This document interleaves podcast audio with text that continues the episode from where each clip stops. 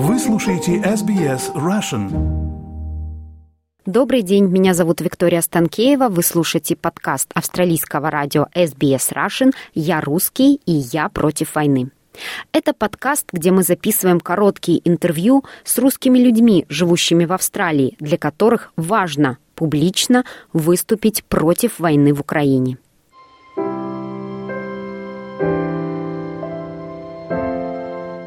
Меня зовут Ирина, я живу в городе Перт, Западная Австралия. Я родилась, э, работала, прожила довольно долго в городе Казань. Это Татарстан, и это город прекрасный, большой, очень старый и очень многонациональный. Тем не менее, я хочу подчеркнуть, что несмотря на то, что я знаю прекрасно, что такое жить среди а, огромного числа национальностей, среди огромного числа людей, которые говорят на разных языках.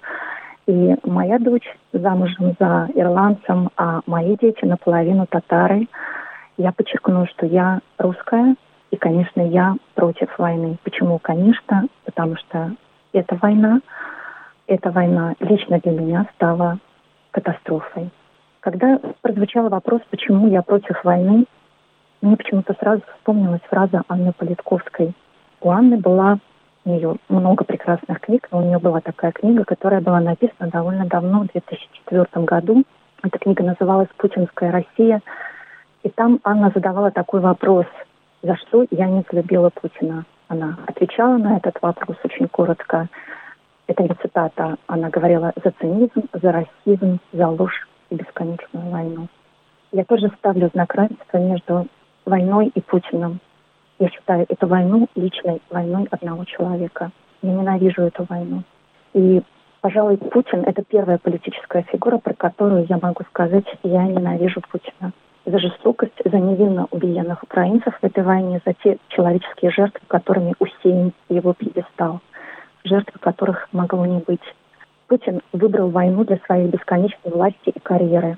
И не только для своей карьеры, а еще сотен тысяч людей война стала крайне выгодной в России и прибыльной во всех смыслах.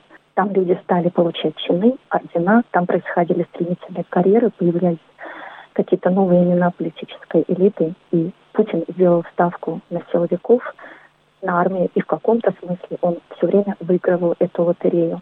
Мир боялся путинской армии. Каждая речь президента с открытыми, а сейчас уже явными угрозами она приводила в трепет и противников, и сторонников. А российская армия — это один из государственных институтов, который представляет собой лагерь за колючей проволокой и, соответственно, со всеми правилами общежития. Ну, и знаете, словами президента, где мочить в сортире — это главный метод воспитания. То, что произошло сначала на Северном Кавказе, потом в Грузии, теперь в Украине, я думаю, что объясняется изначальной посылкой офицера Путина. Он хотел дать свободу силовикам и славить армию и оружие, а в ответ благодарная армия избирала и охраняет его. Она охраняет его и сейчас. У меня нет ни одного слова оправдания этому человеку. У меня нет оправданий и миллионам россиян, кто явно или скрыто одобряет действия президента. Я еще раз подчеркну, я ставлю знак равенства Путину и войне. А что касается людей здесь, в эмиграции, то, конечно, диаспора россиян, так же, как и любая другая общность людей, она не монолитна. Она состоит из совершенно разных людей. Поэтому войну с Украиной все встретили по-разному. Знаете, любой человек может сказать, я против войны, миру мир, нет фашизма. Это звучит всегда хорошо. Другой вопрос, что конкретно сделал ты, чтобы помочь людям, которые пострадали в этом войне. Знаете, я, может быть, сейчас скажу что-то не не так, но вот настоящими жертвами в этой войне я считаю только украинцев. Хотя для кого-то это прозвучит очень странно, потому что люди погибают с обеих сторон. Мне на самом деле очень жаль мальчишек россиян, попавших в пекло. Я сочувствую и тем, кто бежит от войны, буквально ногами переходя границы. Но, в принципе, я далека от того, чтобы назвать их жертвами, потому что я считаю, что россияне пожинают последствия своего отношение к тому, что происходило долгие годы до войны вокруг них. И чтобы начать такую войну, Путин подготовил это общество равнодушных, молчащих людей, и он создал свою армию убийц. Меня откровенно пугают люди, которые ведут себя так, как будто войны не существует. Они, они не говорят, не обсуждают с друзьями и не разговаривают о войне со своими детьми. Очень сильно отталкивают люди, которые поддерживают идею так называемой спецоперации. Это не секрет, что такие люди и есть. Они есть среди нас. Они не хотят или не умеют искать правду, или делают это из каких-то выгодных практических соображений. Мне это отвратительно. Я уже говорила об этом не раз, я считаю, что общественные организации здесь, в эмиграции, которые работают с мигрантами, особенно детьми, они были обязаны сделать заявление о своей позиции. Это мог сделать руководитель коллектива, это мог сделать сам коллектив. Потому что молчание — это тоже позиция. Я считаю, что такие организации или их руководители просто коллаборанты режима в каком-то смысле. Либо они так или иначе связаны с посольством Российской Федерации, которое, не стесняясь, ежедневно транслирует ложь и пропаганду российского центра прямо со своих страниц, которые мы можем читать. Конечно, очень радует, что в любой стране, в том числе в Австралии, Новой Зеландии, друг друга нашли люди, которые не побоялись выразить свою антивоенную позицию с самого начала. Я сама являюсь волонтером, активистом такого движения. Меня это очень радует, ну, одновременно немножко огорчает, потому что по первым признакам кажется, что таких людей мало. Наверное, страна, где очень много выстроено на страхе, и гражданское общество такой страны потеряли способность к выражению воли, можно и так сказать. Еще я, наверное, хотела бы сказать про детей, потому что по профессии я учитель. Я очень долго в своей профессии, больше 30 лет. И поэтому все, что я делаю, так или иначе, я чувствую через детское восприятие. Я просто к этому привыкла профессионально. И поэтому дети — это категория людей, а, думаю, о которой мне становится очень больно. Дети и война. Я работаю с семьями, в которых есть дети, школьники, подростки. Вы знаете, когда началась война, кто-то из а, родителей моих учеников сказал, мои дети и политика несовместимы. И получается, что молчащие о войне россияне, они хотят уберечь своих детей от дискомфорта. А дети украинских семей выходят с родителями на митинги и получают страшные известия от своих родных и друзьях с Украины. Я знаю, что очень многие э, семьи среди моих учеников тоже выходили на эти военные митинги и брали с собой своих детей, школьников. Я абсолютно это поддерживаю приветствую. Потому что дети, те, и другие, потом приходят в одну австралийскую новозеландскую школу, они общаются с другими взрослыми, они общаются между собой, и они возвращают родителям рефлексию детского и взрослого общества.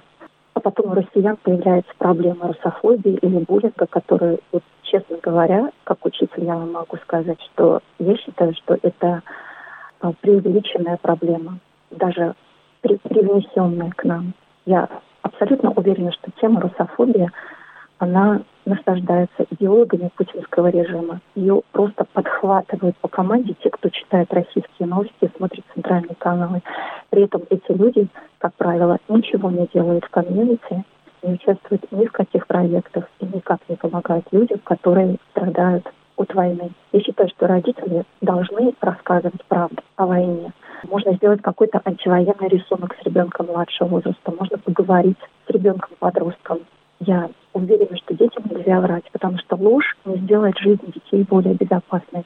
Зло существует, и придя в мир взрослых, дети должны знать, что мир прекрасен, жизнь бесценна, но зло требует борьбы, а не подчинения страха. Нужно быть готовым к тому, чтобы не сломаться и остаться человеком.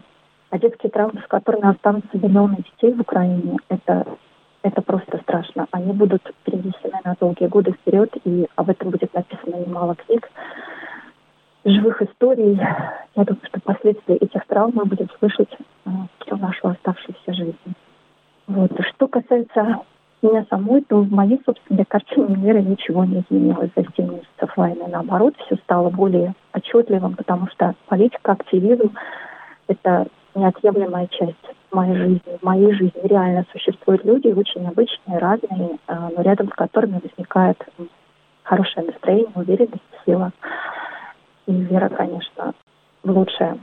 Я являюсь волонтером, активистом, как я уже говорила, общественного движения «Свобода и Лайнс», и я очень хочу посоветовать людям, россиянам, кто остро чувствует горечь катастрофы этой войны, не замыкаться в себе, а просто находить любую возможность помогать другим и искать единомышленников, потому что в каждом большом городе Австралии и Новой Зеландии существует масса разнообразных проектов, фандрайзингов, которые делают люди, украинцы и не украинцы.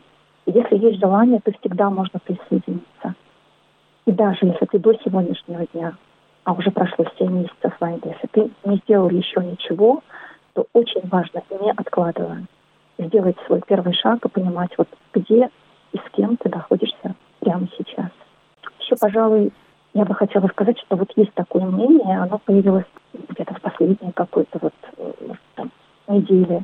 Есть такое мнение, что украинцы отвергают помощь россиян, что нет доверия, нет желания общаться. Вот мне лично такое отношение не очень знакомо в своем городе. А, хотя я понимаю, откуда и почему берется такая риторика. Я просто все время думаю над этим вопросом. Я хочу сказать, опять же, всем своим друзьям, россиянам, о том, что мы должны понять, что огромный период времени, более 30 лет, Украина делала бесконечные попытки освободиться от влияния России как государства, который возомнил себя наставником бывших постсоветских стран. А в реальности, в общем-то, поставил себе цель ликвидировать украинскую государственность и, скажем так, насадить свою диктатуру. И мы просто обязаны это понимать. Но вот хорошая новость сейчас состоит в том, что, вероятно, финал наступил, окончательный разрыв произошел. И Украина никогда не будет связана прежними узами. Весь цивилизованный мир ее сторонников ждет и будет отмечать День Победы Украины в этой войне. И я тоже. Да, Россия виновата в огромном количестве страшных вещей. Я пока сейчас не могу представить будущего своей нации. Я слушала Дмитрия э, Муратова и частично согласна с ним, что есть опасения, что после Путина придут люди, которых он сам вырастил и которые считают, что он недостаточно жесткий в этой войне. Тогда для России наступит следующий какой-то, знаете, даже не знаю, как сказать, сезон ада и террора. Но одно я знаю точно, без осмысления, осознания, покаяния и абсолютного признания государственных преступлений возрождения у моей страны не будет. И начать надо сейчас хотя бы с того, процитирую Юрия Шевчука, как он сказал буквально это два дня назад. Родина, вернись домой.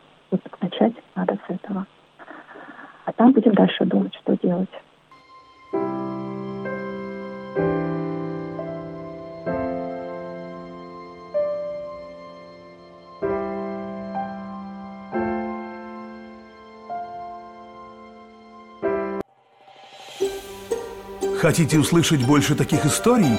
Это можно сделать через Apple Podcasts, Google Podcasts, Spotify или в любом приложении для подкастов.